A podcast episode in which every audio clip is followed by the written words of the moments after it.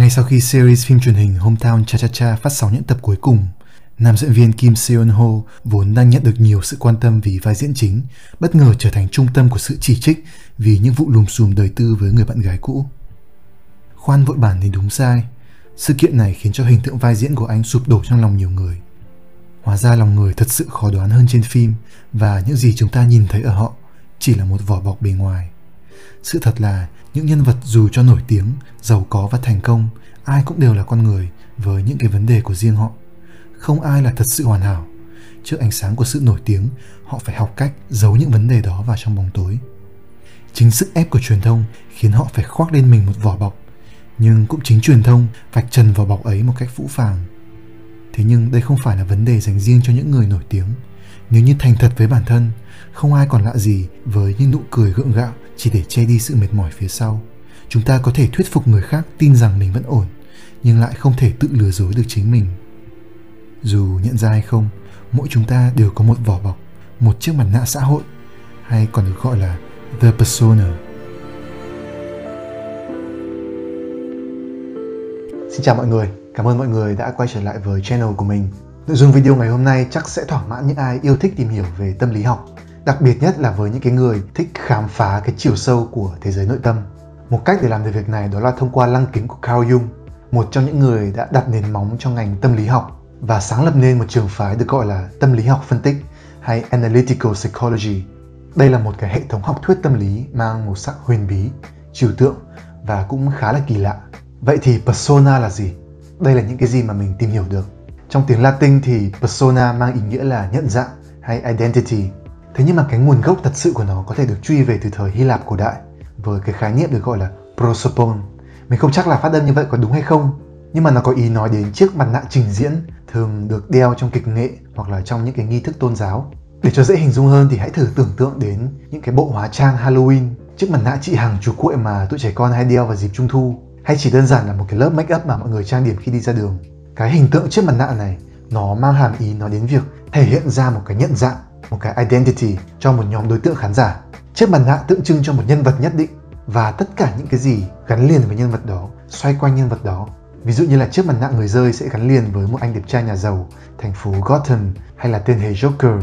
Và khi đấy thì cái con người thật sẽ được cất giấu đằng sau lớp mặt nạ. Việc này cho phép một diễn viên có thể đóng nhiều vai diễn cùng một lúc trong cùng một vở kịch. Như kiểu là Eddie Murphy trong cái bộ phim hài ngày xưa ấy. Trong cuốn Psychological Types năm 1921 thì Cao Jung nhận thấy là cái hình ảnh chiếc mặt nạ này nó cũng biểu tượng cho một cái sự thật cơ bản về nhân cách của con người. Đối với dung thì chẳng cần phải lên sân khấu. Ai cũng đều đang đeo một chiếc mặt nạ. Ai cũng đều đang phải vào những cái vai diễn khác nhau trong những tương tác xã hội. Dù là một người cha, người mẹ hay là người con, thì đây đều là những cái vai trò xã hội. Nó sẽ đi kèm với những sự kỳ vọng, cũng như là những cái cách hành xử nhất định. Hoặc là khi chúng ta gặp một ai đó mới quen, chúng ta phải nở một cái nụ cười thân mật, phải đối đáp một cách lịch sự để thể hiện ra rằng là mình là một cái người rất là ok để giao lưu. Để mượn lời nhà xã hội học Irving Goffman thì thế giới này là một sàn diễn và tất cả chúng ta đều là diễn viên bao gồm cả mình. Tại sao lại là diễn viên được nhỉ? Mình thấy mình sống rất là thật với bản thân mình cơ mà.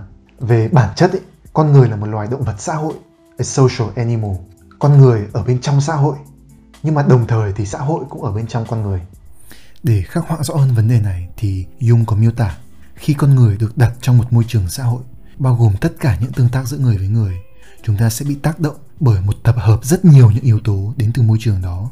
Ví dụ như là sự kỳ vọng từ người khác, vai trò mà mình cần phải đảm nhiệm, những quy tắc đạo đức hay thậm chí là luật pháp. Những tác động đó sẽ vô thức cấu thành bên trong tâm trí của chúng ta một cái xu hướng được Jung gọi là attitude hay thái độ. Cái thái độ này chính là cách mà chúng ta định hướng cho những hành vi của mình làm sao để tương ứng với điều kiện môi trường đó. Mình biết là nghe đến đây nó có vẻ hơi rắc rối Thế cho nên là để mình lấy ví dụ nhé cho dễ hiểu hơn với chính bản thân mình luôn chẳng hạn. Những gì mà bạn đang nhìn thấy cũng chỉ là một cái snapshot nhỏ trong cuộc sống của mình, một hình ảnh của bản thân mình mà mình cảm thấy thoải mái để công khai về thế giới, một cái thái độ mà mình cho rằng là phù hợp với những sự kỳ vọng của mọi người. Đằng sau chiếc màn hình, mình cũng chỉ là một con người không bình thường, sống giữa 7 tỷ người không bình thường khác. Cũng có lúc vui, có lúc buồn, có lúc chẳng muốn bị ai nhìn thấy và có lúc phải đeo nhiều chiếc mặt nạ khác nhau. Tức là ấy, tùy thuộc vào mình đang ở đâu, đang nói chuyện với ai và đang ở trong hoàn cảnh nào mà mình sẽ lựa chọn thật là cẩn thận để thể hiện ra những cái thái độ thân thiện hoặc là lồi lõm khác nhau Nhưng mà tất nhiên là phần lớn thời gian mình thực hiện cái việc này một cách hoàn toàn vô thức mà đến chính bản thân mình cũng không nhận ra. Cao Jung cũng nhận ra điều này khi mà ông quan sát thấy rằng là một người sẽ có thể thể hiện ra những cái phần nhân cách tương đối là khác nhau và thậm chí có thể là hoàn toàn trái ngược lẫn nhau ở từng thời điểm. Một người khoác lên mình bộ vest đến cơ quan và thể hiện ra với sếp và đồng nghiệp rằng mình là người nhiệt huyết, mạnh mẽ và độc đoán. Thế nhưng rồi đến lúc về nhà, trở về với sự tiện nghi thoải mái bên gia đình, lại có thể biến hình trở thành một người hiền lành, dễ chịu và đáng yêu. Một ví dụ nữa là sự khác biệt khi chúng ta ở nhà và khi chúng ta ra đường. Ở với gia đình, có thể bố mẹ bạn là những người rất nghiêm khắc, có sự kỳ vọng cao, thì bạn buộc phải thể hiện ra hình ảnh của một đứa con ngoan trò giỏi, biết ăn nói lễ phép. Ngược lại, khi ở với bạn bè, những người yêu thích ở bạn sự cợt nhà bẩn bựa chẳng hạn, thì bạn lại thể hiện ra một hình ảnh hề hước mắt mòi, thậm chí là đôi khi nói tục cho vui.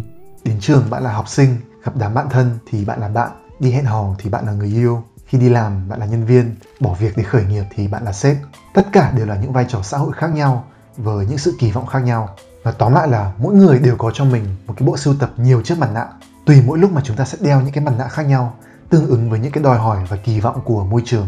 Tuy nhiên thì đó mới chỉ là một mặt của vấn đề. Chúng ta không đơn giản là chỉ phản ứng lại một cách thụ động với xã hội, mà tự bản thân chúng ta cũng chủ động tạo ra một cái mặt nạ cho mình để đáp ứng những cái nhu cầu của bản thân. Nghe vô lý nhỉ? Mình còn chẳng ý thức được rằng là mình đang đeo một chiếc mặt nạ, bây giờ lại bảo là mình chủ động tạo ra nó. Dựa trên quan điểm xã hội học của Irving Goffman thì khi chúng ta tiếp cận với một cái tình huống xã hội, ví dụ như là khi chúng ta tương tác với một ai đó, thì cái việc chúng ta thể hiện con người mình ra như thế nào, việc chúng ta ứng xử như thế nào cũng sẽ gián tiếp kiểm soát cái tình huống đó, làm sao cho nó diễn ra thuận theo ý mình. Nói cách khác ấy, môi trường nó tác động lên chúng ta, nhưng mà đồng thời thì chúng ta cũng tác động ngược lại với môi trường. Trong góc nhìn của Jung cũng vậy, với một người đề cao tính cá nhân hóa của tâm hồn con người thì Jung cho rằng là the persona còn tượng trưng cho một hình ảnh lý tưởng của bản thân mà chúng ta tự kiến tạo từ bên trong, một con người mà chúng ta muốn trở thành, muốn được thể hiện ra vì một mục đích xã hội nào đó. Ví dụ như là một giáo viên đi vào lớp và thể hiện ra sự đứng đắn nghiêm túc để được học sinh bên dưới tôn trọng. Một người bán hàng thể hiện ra sự thân thiện và tận tụy để khách hàng tin rằng mình là người làm ăn có uy tín. Với mình ngay trong cái video này cũng là một cái màn trình diễn. Ở đây có nội dung được mình chuẩn bị trước có camera này, có ánh sáng này, có âm thanh và có cả cái phần mềm chỉnh sửa video. Tất cả là để thể hiện ra rằng mình là một cái người làm nội dung có cái sự đầu tư và chất lượng, có thể truyền tải được kiến thức một cách thú vị và dễ hiểu và cũng muốn mọi người like và subscribe để cho kênh của mình được phát triển kiểu kiểu như vậy. Vì những cái lý do như vậy mà về cơ bản cái chiếc mặt nạ này nó sẽ được tạo thành từ sự giao thoa của hai nguồn động lực chính. Một mặt là những cái yêu cầu, những sự kỳ vọng đến từ thế giới bên ngoài. Mặt khác là những cái khao khát, những cái mục đích của riêng mỗi người Điều này được Jung mượn tâm lý học hành vi để lý giải. Khi chúng ta chủ động thực hiện một hành động và nhận lại được những phản hồi tích cực từ môi trường xung quanh, thì chúng ta sẽ được khuyến khích để tiếp tục lặp lại hành động đó. Dần dần thì việc này trở thành phản xạ có điều kiện và sau một thời gian thì trở thành tính cách. Và cũng tùy thuộc vào sự riêng biệt của mỗi người mà có người sẽ lựa chọn thể hiện ra sự mạnh dạn quyết đoán để giành được lợi thế trong những cuộc cạnh tranh. Người khác lại lựa chọn thể hiện ra sự thân thiện hòa đồng để nhận được sự yêu quý trong những mối quan hệ có thể coi cái persona là một sự kết hợp hài hòa giữa thế giới bên ngoài và thế giới bên trong, giữa nhu cầu được thích nghi và nhu cầu trở nên khác biệt. Thế nhưng mà mâu thuẫn nó sẽ xảy ra khi mà những cái gì mà chúng ta muốn thể hiện ra về thế giới lại trái ngược với những cái gì mà thế giới muốn nhìn thấy ở chúng ta. Việc này nó tạo thành một cái sự xung đột không tương thích và có thể sẽ trở thành một cái rào cản rất lớn trong việc tương tác và hòa nhập với xã hội. Ví dụ như là khi gia đình muốn bạn theo học một cái ngành gì đó ổn định, dễ kiếm tiền nhưng mà bạn lại cứ thích đâm đầu vào cái con đường nghệ thuật đầy bấp bênh chẳng hạn, bởi vì là nó thỏa mãn cái nhu cầu được sáng tạo ở bên trong bạn. Và đó là khi mà chúng ta phải cần tìm đến một cái sự thỏa hiệp. Phải làm sao để có thể cân bằng được giữa hai cái đối trọng này? Làm sao để có thể dung hòa được cả cái nhu cầu của bản thân và nhu cầu của xã hội? Ok, the persona là chiếc mặt nạ xã hội. Vậy thì sao? Cái khái niệm này nó giúp được mình ở cái việc gì? Mình phải làm gì với nó? Chiếc mặt nạ có thể nói là một phép ẩn dụ tinh tế nó mang ý nghĩa biểu tượng cho những gì được chúng ta thể hiện ra trong một cái màn trình diễn mang tính thời điểm, chứ không tượng trưng cho những gì cốt lõi hay bất biến bên trong con người chúng ta. Đằng sau lớp vỏ bọc bên ngoài là cả một thế giới nội tâm nhiều tầng lớp, từ ý thức xuống tới vô thức, xuống tới cả những độ sâu mà chúng ta còn thật sự chưa hiểu rõ. Sự thật này ẩn chứa một mối nguy hiểm tiềm tàng, đó là khi mà chúng ta lầm tưởng rằng mình là chiếc mặt nạ và chiếc mặt nạ cũng là mình. Chúng ta hóa thân vào vai diễn của mình quá nhập tâm đến độ lầm tưởng rằng vai diễn đó là toàn bộ con người thật của mình. Việc này nó gần giống như là method acting trong điện ảnh ấy. Bên cạnh việc làm ra những cái vai diễn để đời thì nó cũng có thể tạo ra những cái hậu quả đau thương. Về bản chất ấy thì cái bản ngã của chúng ta hay cái ego, Jung cho rằng một trong những cái chức năng cơ bản của nó là đồng hóa với một đối tượng nhất định. Chúng ta sẽ có cái xu hướng đồng hóa con người mình với cái persona. Nếu như đó là một cái vai trò có giá trị cao trong xã hội như kiểu là ngôi sao điện ảnh, bác sĩ, chủ tịch, giám đốc, vân vân. Mặt trái của việc đánh đồng bản thân mình với cái giao diện bề ngoài đó là việc chúng ta mất đi sự kết nối với những chiều sâu bên trong. Chúng ta trở thành nô lệ cho những sự kỳ vọng của xã hội, đáp ứng những gì người khác muốn thấy một cách không thành thật mà không hề có lập trường riêng. Và ở chiều ngược lại, những đặc điểm tính cách không tương thích với chiếc mặt nạ này cũng sẽ bị chúng ta dồn nén vào sâu trong vô thức, vào phần mà Jung gọi là the shadow hay bóng tối. Nói cách khác, chúng ta thể hiện ra phần người với xã hội nhưng lại giấu đi phần con ở trong góc khuất. Nếu như chúng ta mãi đeo chiếc mặt nạ người đầy hào nhoáng mà quay lưng phủ nhận đi cái phần con của mình thì cái mảng tối bị dồn nén này sẽ càng trở nên dày đặc mà chúng ta chẳng hề ý thức được. Jung còn nói rằng là ánh sáng mà càng sáng thì bóng tối sẽ càng tối. The brighter the light, the darker the shadow. Vậy có phải là cái chiếc mặt nạ này là biểu tượng của sự giả tạo mà chúng ta cần phải gỡ bỏ hay không? Bởi vì nhiều khi thì những cái sự kỳ vọng của xã hội cũng tạo ra những cái áp lực rất là nặng nề và khó chịu. Và nhiều khi thì cái việc đáp ứng được những cái sự kỳ vọng đó cũng buộc chúng ta phải đi ngược lại với con người thật sự của mình. Câu trả lời là không. Trong góc nhìn của Carl Jung thì chiếc mặt nạ này thậm chí lại còn rất cần thiết để tâm lý của một người được phát triển một cách bình thường. Nếu như cái persona này không được nuôi dưỡng và phát triển thì một người sẽ không thể hòa nhập và thích nghi, sẽ không thể tìm được cho mình một cái vai trò trong xã hội, sẽ không thể tạo ra được những cái sự kết nối với những người xung quanh và sẽ rơi vào cái sự cô đơn và lạc lõng. Chúng ta không cần gỡ bỏ chiếc mặt nạ mà chúng ta cần nuôi dưỡng để có một chiếc mặt nạ lành mạnh. Và thế nào là lành mạnh? Lành mạnh là khi mà chiếc mặt nạ này nó đáp ứng được cái chức năng tâm lý của nó là mối liên kết giữa con người với con người, là phần giao nhau giữa nội tâm và xã hội, là chiếc cầu nối giữa cái chủ quan và cái khách quan. Nhờ chiếc persona lành mạnh này mà chúng ta mới có thể hòa nhập với môi trường xã hội xung quanh, nhưng mà đồng thời vẫn không đánh mất đi những cái bản sắc cá nhân của riêng mình. Chúng ta không bị đồng hòa với nó, nhưng mà đồng thời cũng không hờ hững với nó. Dù có muốn hay không thì chúng ta cũng vẫn cần đến trước mặt nạ bởi vì nếu như nhìn nhận một cách thành thật thì bản chất của con người không phải lúc nào cũng tốt đẹp. Chúng ta cần chiếc mặt nạ xã hội để mọi người không đối xử một cách toxic với nhau. Thế giới này cần nhiều hơn sự ấm áp.